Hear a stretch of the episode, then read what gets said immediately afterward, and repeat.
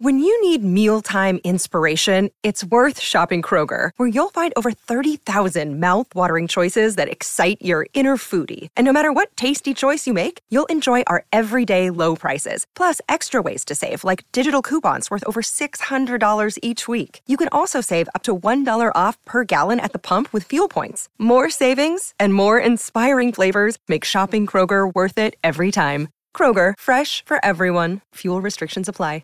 Scotty and Goss on this Thursday morning, and of course we're all talking all things footy and finals. But last week, last Friday, you uh, we talked about it ad nauseum, but it was a wonderful, wonderful, wonderful event. The Walk with Me lunch here at Optus Stadium. Yeah, we had it uh, here. We had some uh, great speakers, and Walk with Me is a uh, an organisation that Corey McKernan started uh, during lockdowns, and it was just about connecting with people and and talking, uh, you know, just just talking really, which is a really important thing that we all need to do. And Corey joins us now to give us the wash up of uh, Walk With Me's inaugural lunch here at Perth. Good morning, Corey.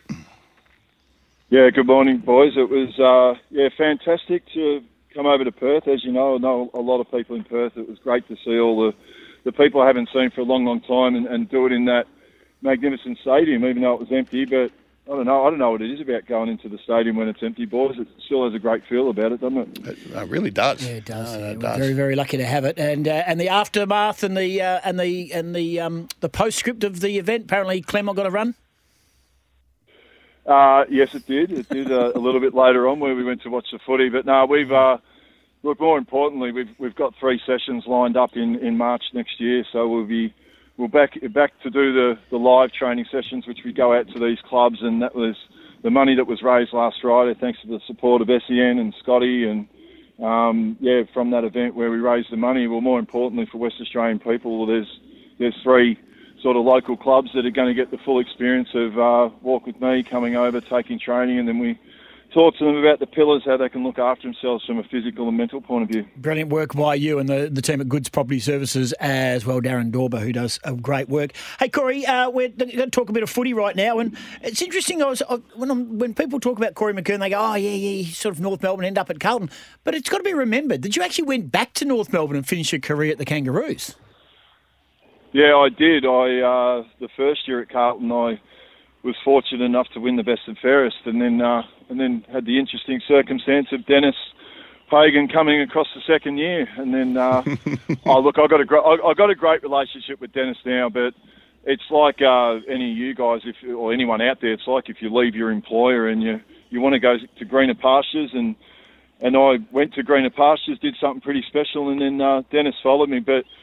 Look, I- I'm I'm genuinely happy. I think for a lot of people that I know back for Carlton that, but again, you can't feel too sorry for them, can you? They've won 16 flags. Jesus, they've had a they've had a pretty good run. You want to? I think the the definition of loyalty might be barracking for St Kilda or someone like that when you've only won one. Mm, that's yeah, you yeah, guys. all right, mate. Okay, you don't That's just you throw guys. barbs at me, mate. Yeah, I'm just a but- battler trying to make an honest living. No, but I'm not sure you still support them. to No, I don't, you. no, there's a Ross line factor involved in that. Hey, so uh, so I think Melbourne will bounce back strongly. Corey, I think Melbourne were actually better than Collingwood last week, and, and no disrespect to Collingwood, they deserved to win because they played better footy, kicked the ball better, and scored more. I get all that. You could say the same late for Sydney. Yeah, exactly right. So Carlton is another one who uh, you know, probably could would, may have been lucky to get away with it. So it's going to be massive. Do you give Carlton a, a better than Fluker's chance of, of continuing on?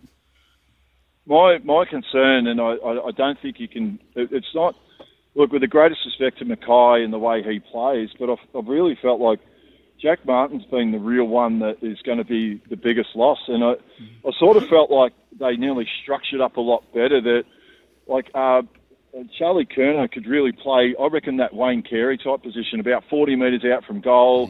He could stay at home and, and take that contested mark, but if he had to get on his bike, he had the room to move, and that's what having Jack Martin there. Like he could he could either push up the ground, but he was not only good at pushing up the ground, but I think it was just his pressure and uh, the way he went about it. So, I, like my concern for Carlton that I don't think they'll miss McKay as what they'll miss Jack Martin. So, but again, my concerns on the flip side for Melbourne, they're just missing a, a genuine forward. Like they're, they're, they're, their problem's not winning the ball in the midfield. I, I just feel like um, when they go forward, and this has been their problem, even the year that they won the flag, like that lack of a genuine forward and.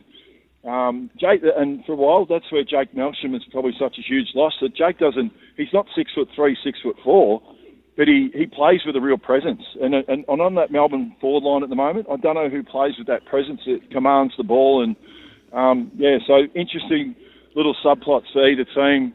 I'm tipping Carlton. I, I still think Carlton are, are like are just riding this wave at the moment. And I think Scotty, we, we sort of touched on it. Um, the one thing that I think we're all praying just to see in our lifetime is a Carlton Collingwood type final. Because could you imagine a Carlton Collingwood grand final? oh my goodness me! It'd be extraordinary scenes in Melbourne. That's for sure. But the one, you, the point that you make about Jake Melksham's a, a beauty because he, he, came in again late in the season. and He hasn't missed the scoreboard since he's been back in. He's been really important, and their forward setup was a mess last weekend um, against Collingwood. Who, who, do you bring in for Jack Martin, mate? Is Silvagni the go-to man? I think well, I'm a bit of a fan of Silvagni. I, I think he, he he sort of cops. I think he sort of he's he's a bit unfairly maligned. And again, when you're in that sort of position that he's that he's not a centre half back or he's not a midfielder or he's not a ruck, like he's in that in between position. And sometimes I'd even felt that when you're in that in in, in between position, you don't really find what your home is. So it's interesting with Silvagni. I've been a big fan of his. I, if there's anyone can, that can play that role with his yes, he can he can take a bit of a, a, grab over the overhead, not as good as Jack Martin, but the one thing he'll give you is a fierce contest, mm. and I think it, it, could be a really good move to bring him in, even though he hasn't played for a while. But like we said, he, he does give you a real contest, and that's all they're going to expect. I reckon he's been really similar to Jake Waterman, and I've said before here, and, and I think Jake Waterman's had to play roles that probably aren't why he was drafted. He's had to fill in roles. He's had to fill in the ruck. He's had to play high, half forward, and, and come up where I reckon he's more of a forward 50. Jack Silvagni has done the same thing. He has played in the ruck. He's played down back. He's played up forward. He's just been that role player that probably isn't the one that the role doesn't suit him especially. So he hasn't been able to find that that that correct role for him in the side. As you said, he is a, a, a you know a bit player.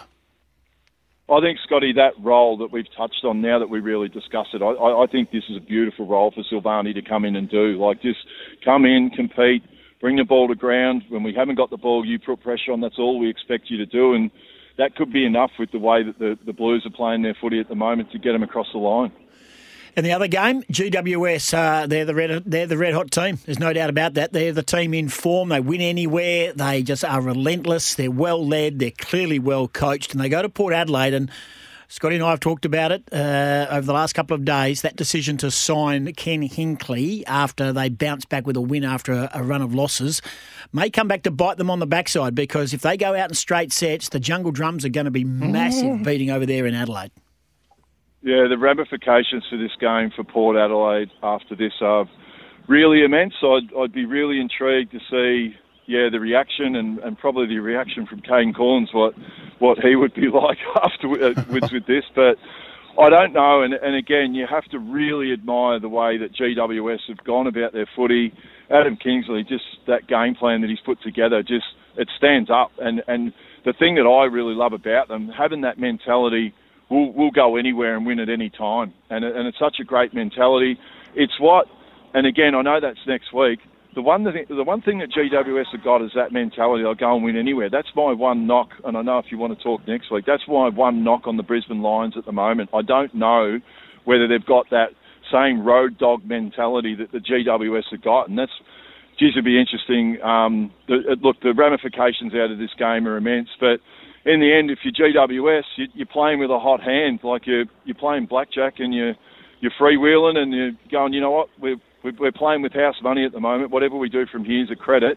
But then again, once you get to this point of the season, you want to keep going. So I, I, I don't know. I still think with the body of work that Port have reduced over the season and at home, I, I think they'll just get over the line against a again, a, a, real red hot GWS. Yeah, well, that's interesting because we've already chatted this morning about Kane Cornes talking about and sort of giving them an out, saying there's not going to be a lot of people there because they're worried, one, about losing, or two, they want to get buy tickets to the next game or the grand final and save their money. It's all a bit strange what's going on there. It's, it, it oh, is extraordinary. Is he, he's kidding. If the, hey, if, if the, if, imagine if that was North Melbourne. Oh. Can you imagine the uproar? Can you imagine the carry on that if we there was language like that about the Kangaroos? Come on, Kane. no, be better than that. I agree. Hey, I'm so- with him. hey, Corey. Now we don't. Now we've spoken about it for six days, and we, we when we started this show this morning, we said we're just going to be Brayden Maynard free chat, but we do have to ask oh. your opinion. I know you're pretty strong. I'm pretty sure you think it was a football incident and shouldn't have gone that far. Thoughts? Oh, look, it was always going to divide people, I think, because of the outcome. There's just quickly, I think there's two questions I would ask either player. The one that I would ask, I know Angus Brayshaw and his history and what has happened, but the one thing I'd ask Angus is go, okay, you knew a player was coming at you. Why didn't you just quickly kick the ball instead of deciding to complete your kick and you knew that there was physical pressure coming? Like, why, why did you, why didn't you kick it quickly? And then the second one with Maynard, as you know, it is a football act. God, how many times have we heard that? It was a football act, but the only thing, the only thing I would have asked Brayden is go, well, could you have done more on the way down? Like that's the only thing I would ask him. But at the end of the day, look, the right result probably happened, but again, in today's environment with head knocks and the history and everything like that, it was always going to be a topic that, and again, the counter argument that I do worry about, boys, what happens if I'm playing centre half forward once again and I'm going to go for a mark and I get my knee up and someone runs back with the flight of it and my knee catches someone in the head, what happens? You know what I mean? Am I like wh- what happens in that scenario? That's where I'm going to be intrigued because that will happen down the track, unfortunately, and that's the thing I fear in our game. Are we going to outlaw you can't put your knee up when you go for a mark? Like these are the these are the questions that this case has opened up Pandora's box about the what if scenarios. Yeah, it's going to be there's going to be so much to unfold in the next few years, no doubt about that. Hey, Corey, it's it's great that we've got you on today. It's a special day, obviously, certainly in the realms of what you're trying to achieve with uh, with Walk with Me, and I know you're fully invested here in WA, and you're coming back soon. It's Are You Okay Day? So, my mate, are you okay? I am okay, and Scott, you'd be proud of me. I've just been to a place that I know that you frequent very regularly. KFC's not open this time of day, mate. I, I've been to the gym this morning, so nice and early in, here in Melbourne. I've just been to Doherty's gym, you know, home away from home, and done a hmm. workout. So I'm ready to attack the day, and I have got a Are You OK uh, talk today, which I'm looking forward to delivering. But no, big thanks to SEN and all the support we get in WA, and once of all, um, Tim, the bloke next to you, he killed it last week. So big thanks to Scotty as well. Yeah, he always does, and wouldn't have heard, had a decent MC, but I'm sure it went okay. Hey, mate, thank you very much, Corey. Uh, Didn't have a good auctioneer. we, we struggle with that. uh, it's all good. Hey, mate, enjoy. Oh, you're in trouble, Tim. Oh, yeah, no, hey, don't worry. Right. I'm going to I'm going to pick off all these clients one by one. and the good news the good news the good news is too, uh, Corey, uh, Jacko's uh, speech is just finished. Uh, and uh, he's got to the punchline, and uh, as, as he as he likes to call you, I've never heard anyone call you this before. But hey, hey, close. It's been good to see you. I've got on that note, I'm leaving. Good on you, mate. There he is, Corey McKernan, joining us, of course, talking all things uh, footy and, uh, yeah, walk with me, uh, an outstanding uh, cause and charity. And Are You OK Days today, and we've chatted about it in the opener as well. It is very important just to reach out and make sure everyone is doing okay. Scotty and Goss on this Thursday morning.